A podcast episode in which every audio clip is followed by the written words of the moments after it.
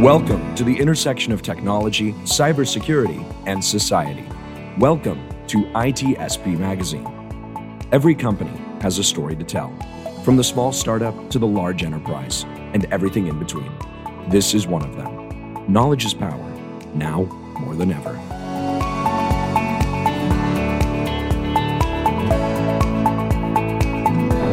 Hello everybody, you're very welcome to a new Redefining Cybersecurity episode here on I T S B Magazine Podcast Network. This is your host, Sean Martin, and I'm uh, live-ish, kind of live, from uh, Infosecurity Europe here in London, Excel. And uh, as you can hear in the background, lots of lots of energy, lots of energy about uh, great conversations on, from the show floor. I'm hearing uh, good presentations as well. And no lack of topics to discuss when, it, when we're looking at the world of cybersecurity. And I'm thrilled to uh, to have a guest on, Nabil Hannan, who's uh, from NetSPI. And uh, we're going to be looking at the topic of um, attack service management. And um, yeah, we're going to look at that in the context of how things have changed over the past few years, where perhaps risk management has changed and how we address Uh, the exposure we have in our organizations. So um, before we get into that though, Nabil, a little bit about you and your role at NetSPI, and maybe kind of an overview of everything that NetSPI offers so we have that context to start with as well. Yeah, absolutely. Well, thank you for having me. It's a true pleasure. Uh, so a little bit about me, I'm Nabil Hannan. I work at NetSPI as the field C I S O, and within my role I spend a significant amount of time working with executives from various organizations, uh, mostly clients and prospects, to understand challenges that they're facing on their day-to-day roles of managing risk and understanding what type of solutions they're trying to work with and find the best strategy for reducing risk given their business context and the business objectives that they have. Yeah. NetSPI, we are uh, one of the global leaders in offensive security testing. We've been around for over twenty years with a, with a pedigree in penetration testing. So over the years, we've been testing various systems, trying to look for vulnerabilities and helping organizations address them and fix them. We have a team globally of two hundred fifty plus testers who day to day, that's their job, is actually testing and looking for vulnerabilities on various systems. We specialize in different verticals from a client perspective, and we've also specialized in different service lines that we offer. So our testers have very niche uh, specializations that include and range all the way from web app testing, network testing, all the way to testing hardware such as A T Ms or medical devices.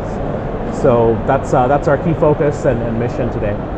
I love it. And so if I may, because I remember, I mean, I go back quite a ways, system engineers, A K A sales engineers, to me were like the perfect role within a security company, uh, trying to help organizations secure their business. And I love the new role of the field C I S O um, because you have that view of what's the business objective, what's their strategy to get there, how do you help them do that securely um, with the technologies and services that are available to them. And it's a completely different way of thinking about it. And, and so I want to, if it's okay, to start with this point of what some of the conversations are like with you and your peers in, in the C I S O role that you're talking to, because I know a lot of them struggle with vulnerability management to enabling business, right? It's a big jump from those things, these two things. So how, tell me about some of those conversations. How do you help them bridge that gap? So a common thing we've noticed within the industry is just like there are different maturity that organizations are from their security objectives, you also find that there are also different maturities of C I S Os in the industry and how they approach the problem. There are some C I S Os that are very technology heavy, so they end up buying a lot of tooling and automation in the hopes that it's going to solve all their problems. And then you have other C I S Os that are maybe a lot, a little bit heavy-handed on building solutions and solving problems internally only, versus going and buying solutions but building them in-house because they might have a business need that's very niche or unique. Um, we tend to see more of those things in a lot of the high-tech firms, as an example. You know, the the Googles of the world, the Amazons of the world, the Netflixes of the world, they are truly building solutions that are net new and are at the bleeding edge of, of things that are out there. So often traditional testing tools and techniques don't work for them, so they actually end up having to build their own testing techniques or build their own tooling that has the scalability and reliability to test what they need tested properly. So a lot of my conversations with the C I S Os vary drastically given their maturity, and their maturity is often tied to the maturity of the cybersecurity initiative within their organization. My key message with most of these peers of mine and colleagues of mine is, let's figure out what makes the company money, because that's ultimately the business goal that you have, is to make the business successful in what it's trying to do. And let's figure out how to enable the business to what they do better, but in a secure fashion. And that often leads to much more deeper conversations around whether there needs to be more focus on the governance side because you're heavily, heavily regulated as an industry, or whether there needs to be some development of custom technology because you're a high-tech firm and you're building, I don't know, Apple Vision Pro, which doesn't exist before and you don't know how to test it, so you have to build your own testing framework on how to test augmented reality and virtual reality systems. So the conversations vary, but ultimately, from my perspective, it comes down to where is the business need and where is the money coming from? And what is your true risk objective that is aligned with your business objective? And based on that, you come up with uh, decision criteria on how you're going to approach your cyber strategy overall. Yeah, super cool. I, I just love the role, and I, I, I like that. You, I love I, it too. That's I why love, I'm in it. I like that those conversations are, are being had and held. Um, so, in the context of uh, attack surface uh, management, then. Um, How do those conversations, I mean, let me just say this, I think it's one thing to understand where the risk is, looking at vulnerabilities, maybe you can even look at misconfigurations and things like that, but when you start to get into nuanced areas of bespoke applications being built and where all these changes come, to try to mix commercial stuff with in-house stuff, and the terminology and the, and the results of the findings and, and pulling all that together in a meaningful way, I, I feel A S M probably does a better job of painting a better picture, consistent picture, across anything and everything. Um, am I right in that? And maybe if you can expand on that a bit more. There's a few things we've seen as trends in the industry, and we are at a point where we really have to review those trends and understand what approaches make most sense in today's ecosystem. So if you think about, let's say, software development methodologies, what used to work ten years ago based on how we built software doesn't work anymore today. ten years ago, the, the hype was like waterfall, S D L C. Today, the hype is agile. Categorically different approaches to building software. But now agile brings its own set of challenges as well from a security perspective because of rapid deployment, rapid changes in feature functionality, code being deployed in production hourly, daily, weekly, depending on what your cadence is.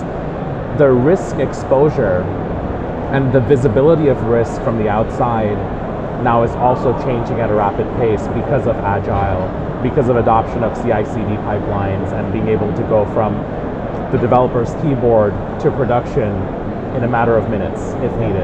Yep. So the way attack surface management has been traditionally done isn't working, and that's why we came up with our own approach to attack surface management. Traditionally, organizations were of the mindset that you can buy tooling and automation and run it against your external facing perimeter at all times and find problems. The problem you have with tools, just like any tools, is number one, they're noisy. So they report things that are maybe not truly issues. Number two, a tool is a tool. So you need someone to actually go manage that tool, whether it be how it's running, what is it reporting, if it's truly an issue, is it a false positive? If it is truly an issue, then now you have to chase it down. So just deploying tools isn't enough, because it only adds more burden of work to your organization now. On both sides. Right? On both sides, you both gotta, on the tooling side with, and also with the data and, exact, and, and remediation yeah. and, and addressing it. So our approach to attack surface management is, we already have a group of two hundred fifty plus testers who are security experts and who know how to how to interpret and analyze the results from these tools. We can now build and focus on building a platform with automation that accelerates and identifies indicators of areas that need attention, and our testers can go validate them and not report all that noise to you, but report to you true issues that need to be addressed. So in that type of an approach, you now don't have to go hire someone to go run and manage a tool or hire a team to go manage your attack surface. NetSPI can take care of that for you. When you get an issue reported, you know it's a true issue that has to be addressed. And we are constantly doing that twenty-four seven, three sixty-five days a year. And also, we're discovering the unknown. You know, with software and people's ecosystems changing so quickly, with cloud environments that can pop up assets that show up for ten minutes and then go away, we have the ability now to keep an up-to-date inventory of your external perimeter to make sure that we are monitoring those and looking for issues and exposures in those environments. And when they go away, we stop monitoring them because we know that they've gone away. It's what the attackers are doing, so you have to do what the attackers are doing too. So that's what we're, we're that's how we're approaching it. The other thing is, attackers aren't stopping, right? They they're not they're not limited by time. So you right. can hire a pen tester to go test something for a week, and then be like, okay, you found four vulnerabilities, great. The attacker needs one vulnerability, and they have unlimited time. The pen tester is handcuffed to a limited time to try and find as many things as possible. So with that approach, you need a truly continuous view of your external facing perimeter. And, you know, a lot of organizations are also limited on what they can test. So, for example, in terms of scoping? It, in terms of scoping, but also from a testing perspective. So you may be buying commercial off-the-shelf software that you're deploying. You don't have any control over how to fix that code. You don't have any control over what vulnerabilities that organization may have in, uh, inserted in there, if there's a zero day in there. You maybe have control over software you're developing. So organizations often test their software regularly and fix their software regularly, but attackers don't care whether you developed the code or someone else developed it. If you're using it and deploying it, they find an issue, they're gonna use that issue to, to compromise you. So that's where the attack surface management comes in really handy, because we also now don't limit ourselves to what you gave us as the scope. We are looking for everything that's uh, potentially facing the internet that belongs to you, and we now have the capability to analyze those for potential exposures.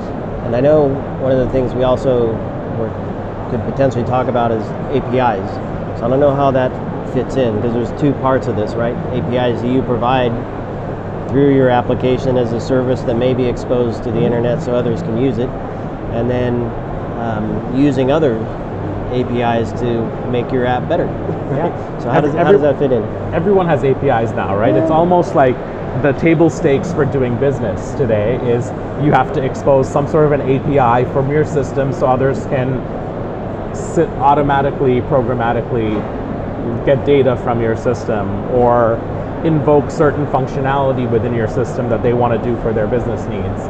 Now, the problem you have with A P Is is that when you're building A P Is, you're building software in very bite-sized components. And you're building these components to be reused.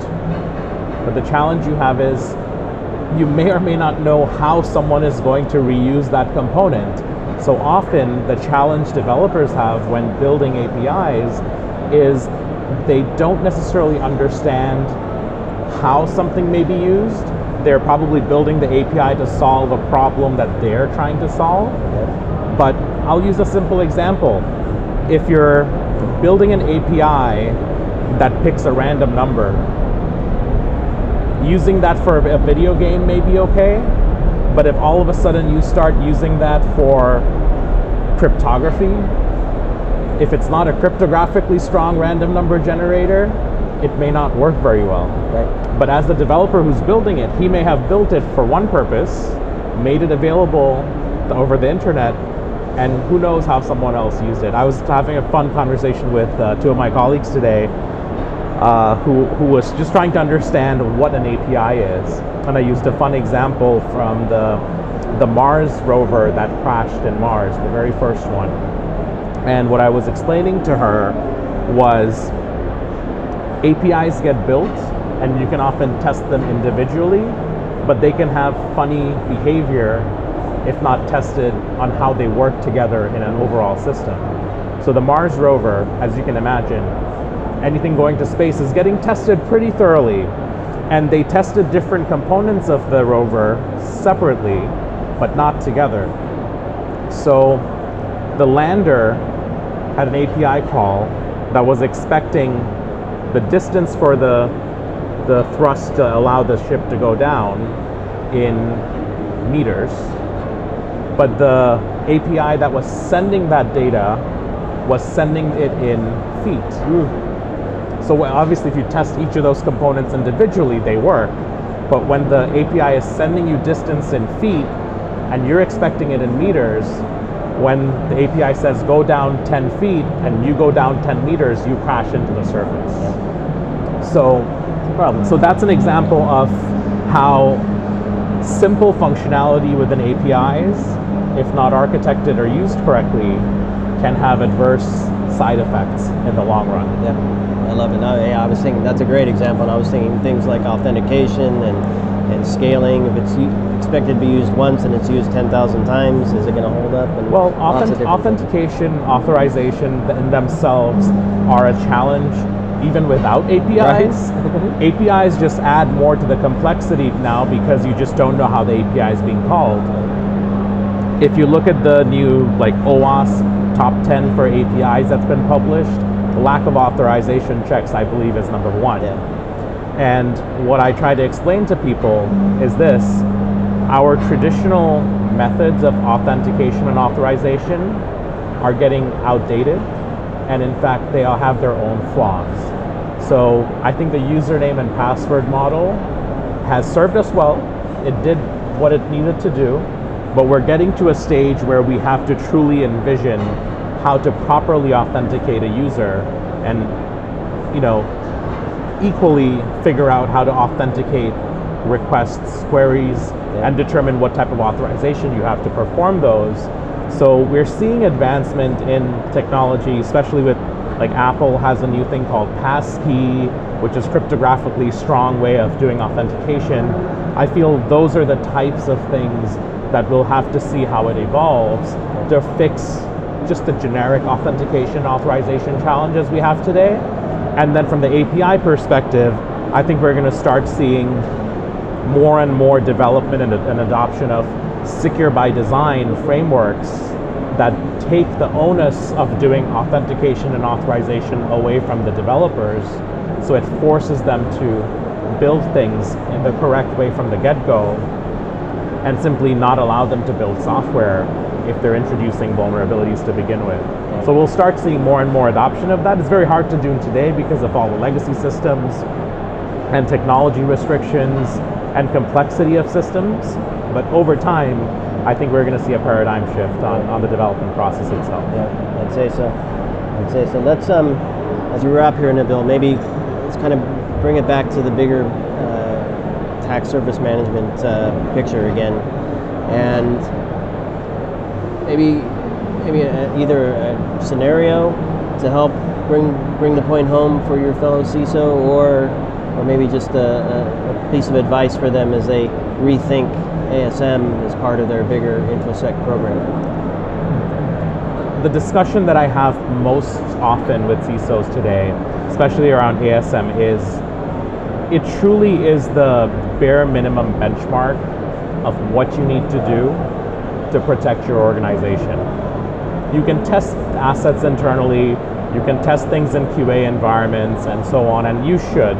It's all about defense in depth, and you should find different ways to, to defend your uh, environment. But ultimately, the attackers are coming in from the outside. If you don't know what you have on the outside, and you don't know whether they're actually configured correctly or if they have certain weaknesses, then you're going to be left with exposures that absolutely will get exploited. It's not a matter of if, it's a matter of when. And as a result of that, I think A S M is soon going to become an absolute bare minimum entry into cybersecurity, where if you're getting started today and don't have anything in place, attack surface management is probably the first place to start, just to understand what your perimeter looks like and what exposures you might have. Yep. And I love the point that, uh, I mean, it's always a question of when you start to bring others in to help with the problem, it's not a handing, dumping everything over. It's having the ba- the good, good basics yeah, in we place can, first, we good can hygiene you, place first. It's yeah, the hygiene thing is a good example. Yeah. I use that many times where, you know, I wake up in the morning, I shower and I brush my teeth every single day. That's attack surface management for yep. me. Yep. I still need to be eating well, I need to exercise, I need to have good mental health and so on. Those are secondary, but at a minimum, just for basic hygiene, I have yep. to start with something, make it part of my daily routine. That just has to become second nature. And from a hygiene perspective, I think that's a that's a uh, relatable example yep. that, that I like to use. Absolutely. Well, this has been great, Nabil. I appreciate uh, you joining us here today, and, and hope you have many more conversations like this with others. Um, and of course, we hope people listening to this are thinking differently about uh, A S M and maybe even A P Is and how they build their own apps. And, and, and I appreciate it. Thank yep. you so much for having so, me. Very cool. Thank you. We hope you enjoyed this conversation. If you learned something new and the story made you think, then share I T S B magazine dot com with your friends, family, and colleagues. We hope you will come back for more stories and follow us on our journey. You can always find us at the intersection of technology, cybersecurity, and society.